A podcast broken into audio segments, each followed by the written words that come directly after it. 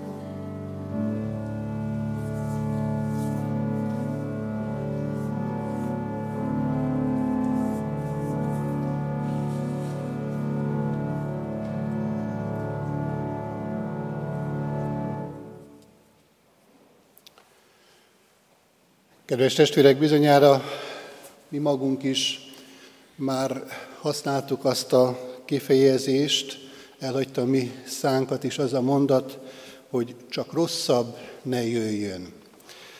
Emögött a mondat mögött az a rossz tapasztalat áll általában, hogy úgy éltük az eddig életünket, hogy ritkán jött valami jó valami helyzetben, és inkább a rosszat várjuk. Hogyha változás történik, akkor attól tartunk, hogy az valamiféle romlást fog hozni. Jézus Krisztus az imént hallott, felolvasott ige szakaszban változásról tanítja az övéit. A búcsú beszéde során arról tesz említést, hogy változnak a dolgok. Testileg eltávozik a földről, és tanítványai nem látják őt többé. Egészen érthető és nyilvánvaló módon a tanítványok számára ez egy rossz hír volt. Megszomorodtak ennek az üzenetnek a hallatán. Úgy általában véve is, hogyha a magunk élethelyzeteire gondolunk vissza, a búcsúzás az soha nem egy kellemes dolog, vagy csak nagyon-nagyon ritkán. Persze függ ez sok mindentől, például a kultúránktól is. Állítólag a magyarokról azt mondják, hogy hosszasan búcsúzkodnak, és aztán maradnak. Az angolok pedig pont ellenkezőképpen viselkednek, angolosan távoznak, vagyis nem búcsúznak és elmennek. Ebben a történetben, amit hallottunk János evangéliumából, azt látjuk, hogy Jézus készül elmenni, búcsúzik a tanítványaitól, és egészen nyilvánvaló számára az, hogy merre tart az ő élete. Egy francia közmondás szerint minden búcsúzás, minden elvállás egy kis halál. És van ebben némi nemű igazság, hiszen valóban akár egy vonat pályaudvarán, vagy távoli vidéken, vagy bárhol a világon, ha búcsúzunk, akkor abban sohasem lehetünk biztosak, hogy még fogunk találkozni. Most hát az Úr Jézus, amikor búcsúzik a tanítványaitól, akkor jól tudja, hogy mi vár rá. Tudja azt, hogy a halál az, ami felé halad. És éppen ezért ez az elvállás, ez a búcsúzás valóban nagyon szomorú. A halálba megy Jézus, ma nagy szombat napja van, Jézus a sírban. A tanítványok számára ez egy igazi trauma. Van okuk a szomorúságra. A nagy szombat szomorúságában érdemes azt gondolom megállni egy kicsit, és a magunk személyes szomorúságával Isten előtt szembenézni. Jézus búcsú beszédei megerősítik bennünket, megerősítik bennünket azt, hogy nem kell szégyelnünk, hogy vigasztalásra szorulunk. A teremtett világban az ember az a lény, aki tud a végességéről, számol azzal, hogy egy olyan helyzet adódhat az életében, amelynek során az elvállás az egy vissza nem fordítható folyamat. A hitvallásunk a Heidelbergi KT véletlenül kezdi a tanítását ezzel a gondolattal, hogy minéked életedben, halálodban egyetlen egy vigasztalásod a vigasztalásnak a témáját, a gondolatát, a kérdését hozza elénk. Vigasztalásra szorult állapotunkban mehetünk Isten elé az ő jelenlétében. Az Úr Jézus Krisztus is jól tudja, hogy mi vár az ő tanítványaira. Nem csak azzal van tisztában, hogy mi vár rá, hanem azt is tudja előre, hogy mi vár az ő tanítványaira. És éppen ezért beszél Jézus búcsúzása során nem csak egyszer, többször is, a Szentléleknek a személyéről, az eljöveteléről, a paraklétoszról, minek van egy ilyen magyar fordítása is, hogy a vigasztaló. Istennek, Isten szent lelkének az egyik munkája az életünkben az, hogy képes minket megvigasztalni. Már korábban is tett említést Jézus a paraklétoszról, a Szentlélekről, a vigasztalóról. Érdemes észrevennünk és megfigyelnünk az evangéliumokban azt, hogy Jézus, amikor elhívja a tanítványokat, akkor fokozatosan és folyamatosan egyre több mindent tesz nyilvánvalóvá számukra. Nem egyszerre terhel mindent rájuk, hanem amikor eljön annak az ideje. Ennek a három évnek a tanítvány képzését, ha szabad ezt így neveznünk, látva azt mondhatjuk, hogy a legelén Jézus még nem a haláláról beszél. Az nyilvánvalóan sok lett volna ott és akkor a tanítványoknak. Az elején arról tanítja, beszél Jézus tanítványoknak, hogy, hogy ember halászokká teszlek titeket. És aztán majd a harmadik év végén, akkor beszél Jézus közelgő haláláról. Mert ekkor képesek a tanítványok azt valamilyen mértékben megérteni, fölfogni, ha bár tudjuk jól, hogy akkor is ott van Péter, aki nagyon erőteljesen ellenvéleményt fogalmaz meg Jézus ezen mondatai kapcsán. És aztán még később azt látjuk feltámadást követően, hogy Jézus tanítja az övéit arról, Tamással való beszélgetés során domborodik ez ki erőteljesen, hogy lesz majd olyan idő, amikor nem láttok engem. És Tamásnak mondja, hogy Tamás, te most hiszel, mert látsz engem, a feltámadást követő nyolcadik napon, de boldogok azok, akik nem látnak és hisznek. Számunkra ez egészen természetes kijelentése Jézusnak, de ott és akkor Tamás számára ez szinte érthetetlen, értelmetlen mondata volt Jézusnak. Tehát Jézus így folyamatosan tanítja, vezeti a tanítványokat, és most így a halála előtti időszakban az eljövendő Szentlélekről tanítja őket. És elkezdi Jézus tanítani őket arra nézve, hogy mit tesz majd a Szentlélek. Kicsoda a Szentlélek? Mit várhatnak majd őtőle? Azt mondja Jézus, hogy én most elmegyek ahhoz, aki elküldött engem. És itt nem csak bejelenti ezt a tényt Jézus, hanem ugyanakkor van ebben a mondatban egy erőteljes biztatás is. Mert Jézus azt mondja, hogy nem csak vesztesség ér titeket, hanem lesz nyeressége annak, hogy én elmegyek.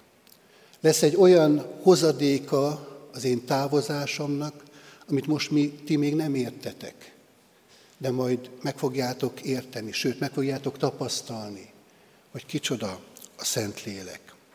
Jobb nektek, ha én elmegyek, mondja Jézus.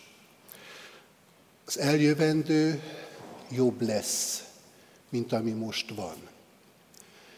Ha Jézus életének az ívére gondolunk vissza, akkor talán eszünkbe juthat ennek a mondatnak a kapcsán az, amikor keresztelő János beszél a közelgő messiásról, amikor azt mondja, hogy aki utánam jön, ő több nálam. Én vízzel keresztellek titeket, de ő majd Szentlélekkel fog megkeresztelni. Ő fogja majd kiteljesíteni azt a munkát, amit én elkezdtem köztetek. Vagy gondoljunk például arra, amikor Jézus az első csodáját teszi szintén János evangélista jegyzi föl a kánai mennyegzőről szóló történetet, mint Jézus első csodáját. És ott is nagyon érdekes az a mozzanat, amikor Jézus csodát tesz, és tudjuk jól, hogy ennek a csodának a lényege az, hogy a vízből bor lesz, és ráadásul ez a bor, ez sokkal jobb minőségű, mint ami volt a mennyegző elején. Jobb a folytatás, mint a kezdet volt. Jézus személyéhez tehát nagyon erőteljesen kötődik, kapcsolódik ez a gondolat. Jézus Krisztus a Szentlélek ígéretével biztatja, bátorítja a tanítványait ebben az időszakban. Jobb lesz nektek, ha én elmegyek. Miért jobb az, amit Jézus készített? Nyilvánvalóan a tanítványok számára ez egy meghökkentő, felfoghatatlan gondolat.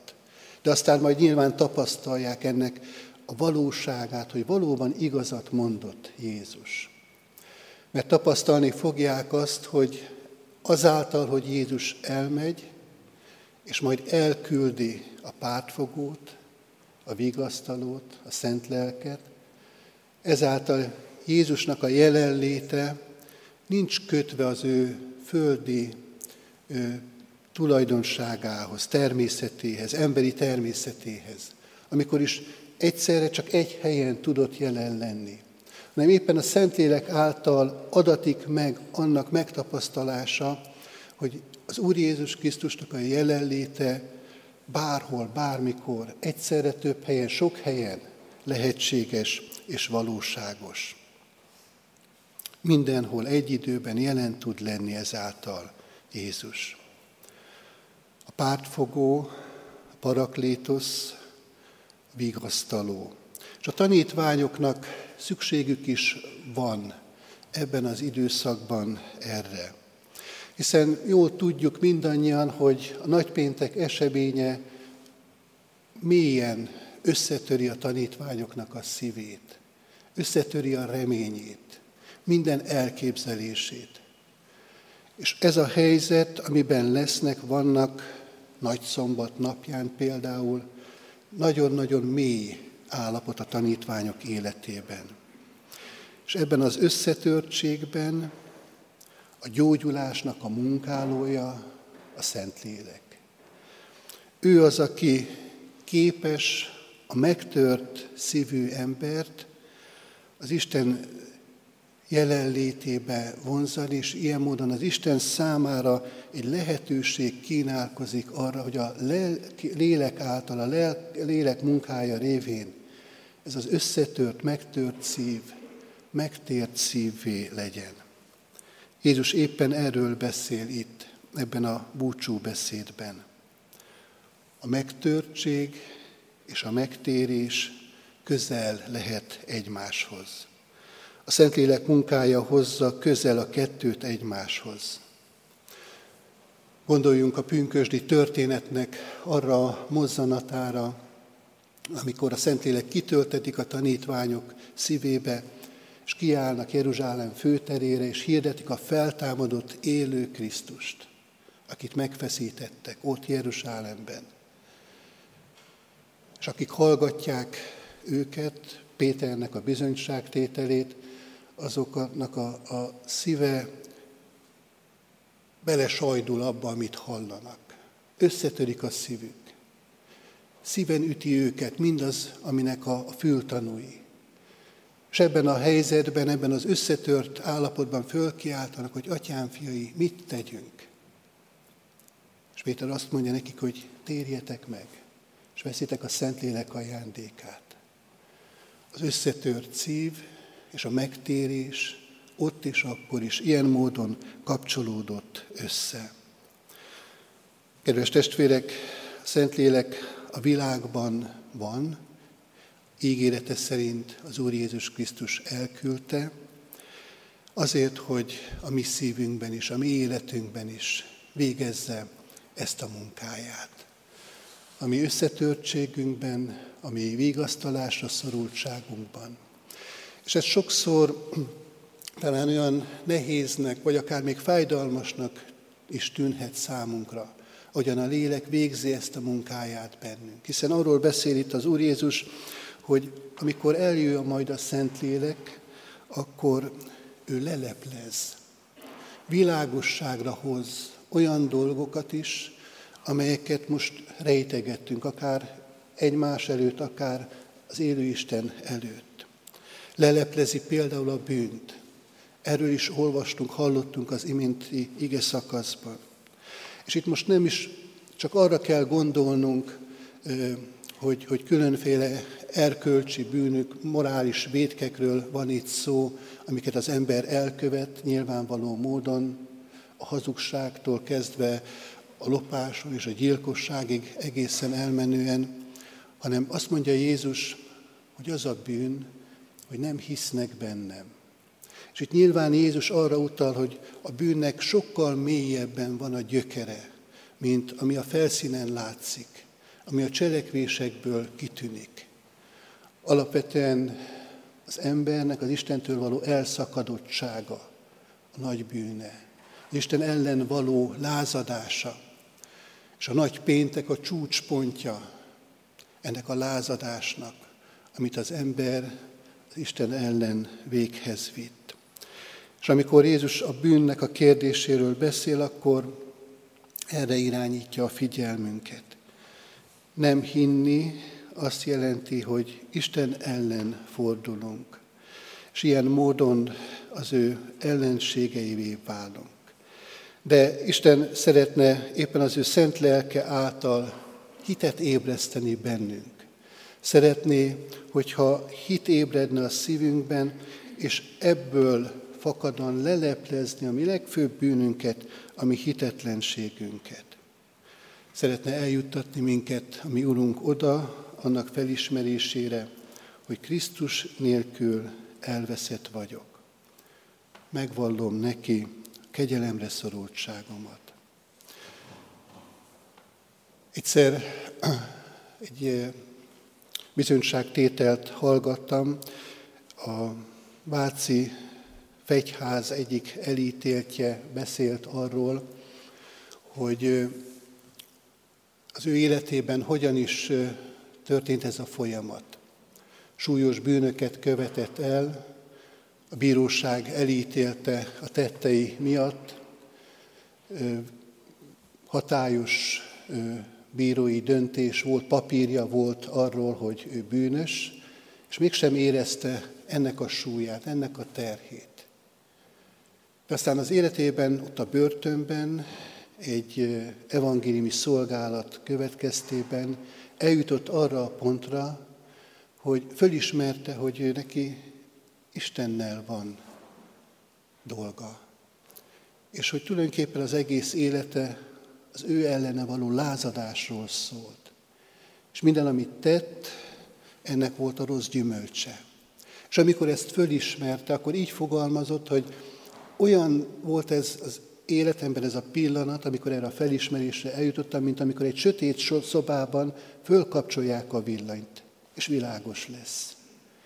És akkor nyilvánvalóvá vált számomra az, hogy, hogy bűnös vagyok. Addig hiába volt számtalan bírósági ítélet, hiába volt papírja róla. Ez idáig a szívéig nem ért el. Kedves testvérek, hív minket a mi Urunk arra, hogy így ő előtte megállva, őszinte bűnbánattal ezen a mai estén is tárjuk a szívünket ő elé. Lélek az, aki megtanít hinni Jézusban. Adjunk hálát Istennek, hogy lelke által mindig le akarja győzni a mi kis hitűségünket és aggodalmaskodóságunkat.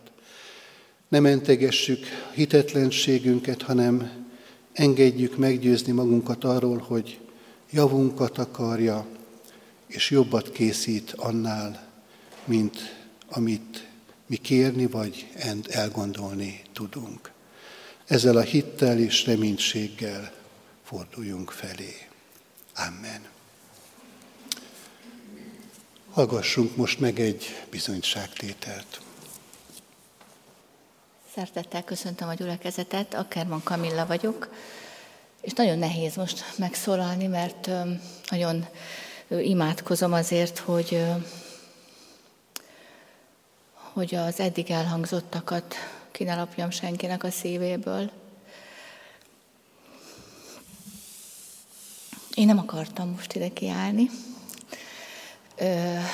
és amikor a Feri szólt, nemet mondtam, pedig soha nem szoktam nemet mondani a szolgálatra, mert a szolgálatra felkérésnek biztos, hogy vannak ilyen-olyan praktikus okai, de mégis azt gondolom, hogy Szentlélek sokkal nagyobb rendező erő arra vonatkozóan, hogy kit, mikor kérnek fel szolgálatra.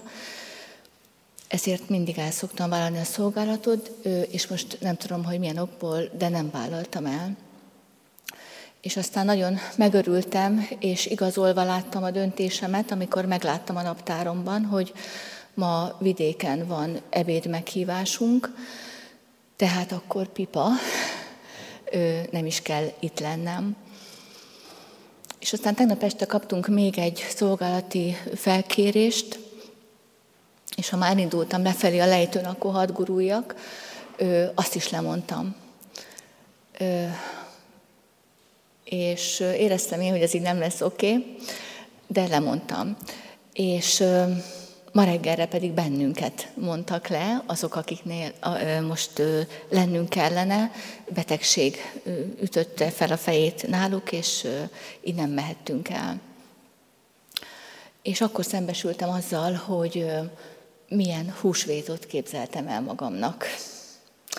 Hogy bejövök ide nagypénteki istentiszteletre, jól feltöltekezem, aztán másnap elmegyek egy vendégségbe, jól lakok, élvezem, ahogy etetnek, és aztán másnap meg örvendezek, hogy kinyílt a Szentgyörgyi, és megint csak töltekezem.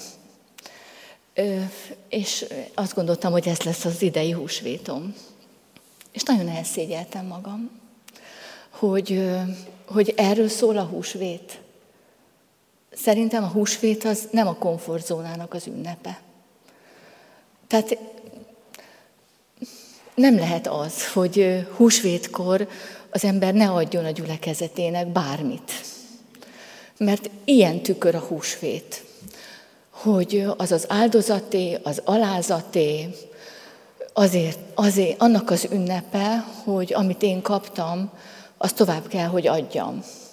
Mert minek járok a gyülekezetbe, hogyha nem adok húsvétkor semmit? Na ezért jöttem ide most ki, ezért állok itt. Én nagyon megérintett az, az ige hirdetés, de azért megpróbálom elmondani, amit szeretnék Szentélekről. Írházi Pista bácsinak a halála nagyon mélyen megérintett, és nagyon mély gyászba kerültem emiatt, és elég sokat vergődtem, és egy nagyon kedves lelkész házaspár ismerősünk felhívott bennünket, hogy menjünk el hozzájuk családilag egy hétvégére. És ez olyan ö, valószerűtlen helyzet volt számomra, hogy, hogy ö, valaki rosszul van, és meghívod. Gyere el! És elfogadtuk a meghívást, elmentünk, és nagyon nagyon jól éreztük magunkat, nem voltak ilyen nagy lelki beszélgetések, meg lelki gondozások, semmi. Reggel elolvastuk az igét, jókat sétáltunk, jókat ettünk, este imádkoztunk, és szombaton azt mondta a kedves lelkész barátunk, hogy hát meg van írva, hogy mindig legyél kész a benned lévő reménységről bizonyságot tenni, úgyhogy akkor vasárnap ti lesztek a bizonyságtevők. És nem tudtuk, hogy mit is mondjunk, de, de megadta a Szentlélek a szavakat.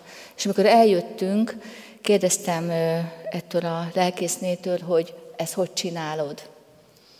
És azt mondta, hogy tudod, nekem ez az ajándékom. Egyszerűen használom. És most én is ezt szeretném nektek elmondani, mi az én ajándékom, amit az elmúlt évben legtöbbet használtam, vagy az elmúlt években is, hogy ezt hogy kaptam Szentlélektől. És ez az imádság, másokért való imádság. Egyik alkalommal a barátnőm három, gyerekem, három keresztgyerekemnek az édesanyja felhívott, és elkezdte sorolni, hogy melyik gyereknek milyen baja van. Mindenki beteg. És kérte, hogy imádkozzam a gyerekekért. És akkor én már tudtam, hogy az imádság az nem, nem úgy működik nálam, hogy leülök, lehajtam a fejem, és elmondom, és aztán felállok, hanem addigra már sokat olvastam arról, hogy meg kell érkezni Isten jelenlétébe. És ez nálam úgy szokott történni, hogy ö, várok, megpróbálok, megpróbálom a bűneimet letenni, amiket tudok, ö, és, és várok. És várom, hogy megérkezzek Isten jelenlétébe. És Szentlélek egyszer egy egészen különlegesen és kézzelfogható módon jelent meg számomra, egy ilyen belsőséges csendben Isten trónusát mutatta meg nekem. Egy trónt, egy széket. És, de egészen biztos voltam benne, hogy az Istennek a trónusa. És azt a hangot hallottam, hogy mit akarsz nekem mondani. És akkor már zakatoltak bennem, hogy ez a gyerek, az a gyerek, ez a betegség, az a betegség, és akartam mondani, de nem tudtam semmit sem mondani. Nem jött ki szó a számon, semmi, csak egy dolog, az, hogy szeretlek, szeretlek, szeretlek, szeretlek. És azt értem meg, hogy az Isten jelenlétében nincsen más, csak ez, hogy szeretlek. És nincsen az ő dicsősége, dicsőségénél semmi sem fontosabb. Mert minden ott volt előtte, és tudtam, hogy nem kell nekem itt sorolni egy gyereket se. Minden ott van előtte, kézben van. Az ő jelenlétében nincs más, csak az, hogy szeretlek, szeretlek. És azt gondolom, hogy akkor kent fel Isten az, a, erre, az, erre a szolgálatra, akkor kaptam meg ezt a lelki ajándékot, hogy tudok másokért imádkozni. És amikor másokért imádkozom, nincsenek ilyen szavak, vagy mozdulatok, vagy ilyen begyakorolt szükséges kellékek. Ez az egy, egyet szoktam mindig Szentlélektől kérni, hogy akkor imádkozzak, amikor ez a jelenlét megvan. Mert akkor, akkor hiszem és azt tapasztalom, hogy akkor tényleg a lélek imádkozik általam. Ezért jó, hogyha tudjuk, hogy mi az ajándékunk, a lélektől kapott ajándékunk, és azt használjuk, mert valahogy így építi lélek az egyházat, hogy mindannyiunknak vannak ajándékai. Úgyhogy azt szeretném nektek javasolni, testvérek és magamnak is minden nap, hogy minden nap kérjük a lelket, hogy töltsön be. Minden nap kérjük a lelket, hogy, hogy új, újuljon meg bennünk. Azért, mert lélek az, aki a kapcsolatot meg tudja teremteni köztünk és Isten között. És lélek az, aki meg tudja teremteni a kapcsolatot ember és ember között. És lélek az, aki olyan örömet tud adni, ami több, mint, több, mint a jó kedv, aki olyan békességet tud adni, ami több, mint a nyugalom. És aki tényleg arra tud bennünket indítani, hogy azt használjuk, amit csak a miénk, amit mi kaptunk, és így tudjuk az egyházunkat építeni az Isten dicsőségére. Köszönöm szépen! Drága mennyei atyám, köszönöm neked, hogy a testvéreket a Szentlélek által arra indítottad, hogy eljöjjenek ma is. A szomorúság utolsó napján, Uram, hogy felkészüljenek majd az örömre, mert Uram, három napig sírtunk és szomorkodtunk, Uram. De megígérte nekünk a mennyei Atya, és az ő drága egyszülött fia annak idején a tanítványoknak, hogy a harmadik napon fel fog támadni. Ezért készülünk, Uram. Ezért már nem sírunk, hanem a holnapi napot várjuk. Várjuk, hogy üres legyen a sír, Uram, és Te ott legyél a tanítványok között, Uram, és sokaknak megmutasd magad és a sebeidet, és az emberek egyre jobban szaporodjanak, hogy látták a sebeket, és hiszik, hogy ő a Krisztus, a feltámadt Jézus Krisztus, aki azért halt meg, és azért volt három napig a kereszten, mert az atya azt kérte tőle az egyszülött fiútól, hogy halljon meg az emberiségért, mert az ember nem hallgatott a Teremtő Istenre, a mennyei atyára, hanem szófogadatlanul, gonoszul éltek, és bűnt, bűnt, hal, bűnre halmoztak. És ezért az atya úgy döntött, hogy az egyszülött fiát odaadja ezért a sok bűnösért. Mi voltunk a bűnösök, Uram, és Te úgy döntöttél, hogy kiválasztasz bennünket a bűnösök közül, és új szívet adsz nekünk, és új, megújítod az elménket, Atyám, és hiszünk Jézus Krisztusban, és őt követjük. Drága mennyei Atyám, köszönöm neked, hogy a mai nap a Széchenyi város szolgálhat, így én is álthatlak és magasztalhatlak téged a te fiadért, aki meghalt értünk, hogy mi élhessünk. És majd annak idején is ott ül az Atya jobbján, és olyan jó lesz, Uram, hogyha elérjük azt az utat, hogy azt mondja Jézus, hogy őt ismerem. Drága atyám, segíts bennünket az úton, mert ez az, ezen az úton nem könnyű járni, hiszen oly sok csábítás van a világban, Uram, és oly sok nehézség, hogy vannak, akik megrodjannak és elhagyják az Urat. Uram, kérlek, hogy akik már a tieid, azok továbbra is veled járjanak, sőt, szaporodjanak a veled járó emberek száma. Kérlek, külön a Széchenyi városi testvérekért, akiknek nagy kívánság van a szívükbe, hogy legyen egy saját templomuk, ahova majd minden alkalommal elmehetnek áldani és magasztalni a Teremtőt, és Jézus Krisztust. Drága jó Istenem, kérlek, segítsd azokat, akik szerettek volna most az ünnep alkalmával eljönni, és áldani, és magasztalni téged, és fölemelni a te nevedet, Uram, de valamiért betegség vagy gyengeség folyamán nem tudtak eljönni, Uram. Vigasztald meg őket, erősítsd meg őket, gyógyítsd meg őket, édes jó atyám, kérlek téged. Áld meg a gyülekezet minden tagját, áld meg az ünnepeiket, a családjukat, Uram. Köszönöm neked, hogy szeretsz bennünket, bár érdemtelenek vagyunk rá.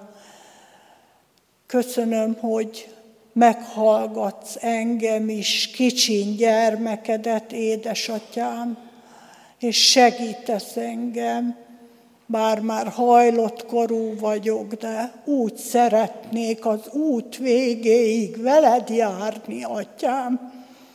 Segíts ebbe, kérlek, engem is, és mindenkit, aki téged választott, és te, te nyájadhoz tartozik. Drága Jézus Krisztusunk, köszönjük neked, a húsvét gyönyörű napját, amikor oda mehetünk az Úr asztalához, és letehetjük a bűneinket, és felszabadulva élhetünk tovább. Jézus nevében, Atyám, Amen. Kedves testvérek, maradjunk még imádságos csendben. Most egy zenei szolgálat vezethet minket ebben. Imre Mihály Benyámin és Vasejzen Ákos szolgálata. Imre Mihály Benyámin énekelni fog, Vasejzen Ákos pedig zongorán kísér. Mendelssohn egyik művét hallhatjuk, amely bibliai élés történet gondolatához visz minket vissza. Német nyelvű lesz az ének, de a magyar fordítását kivetítve olvashatjuk.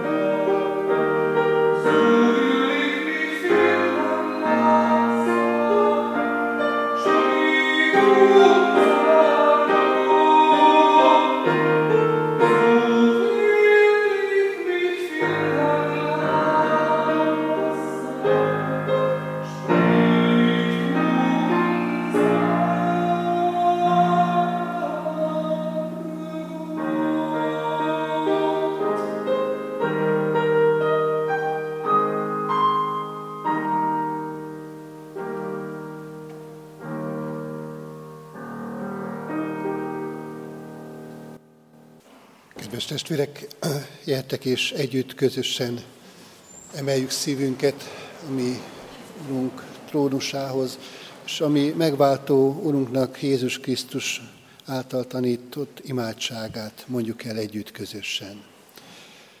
Mi atyánk, aki a mennyekben vagy, szenteltessék meg a te neved, jöjjön el a te országod, legyen meg a te akaratod, amint a mennyben, úgy a földön is. Mindennapi kenyerünket add meg nekünk ma, és bocsásd meg védkeinket, miképpen mi is megbocsátunk az ellenünk védkezőknek. És ne vigy minket kísértésbe, de szabadíts meg a gonosztól, mert Téd az ország, a hatalom és a dicsőség mind örökké. Amen. Vegyük Isten áldását, az Istennek békessége, amely minden értelmet felül halad, őrizze meg szívünket, gondolatainkat az Úr Jézus Krisztusban. Amen. Foglaljunk helyet, kedves testvérek, és záró énekként az 547. dicséretet énekeljük el mind a négy versével. Az első vers így kezdődik, Szentlélek, öröm lelke, te vigasztal, vigaszoddal jöttél. thank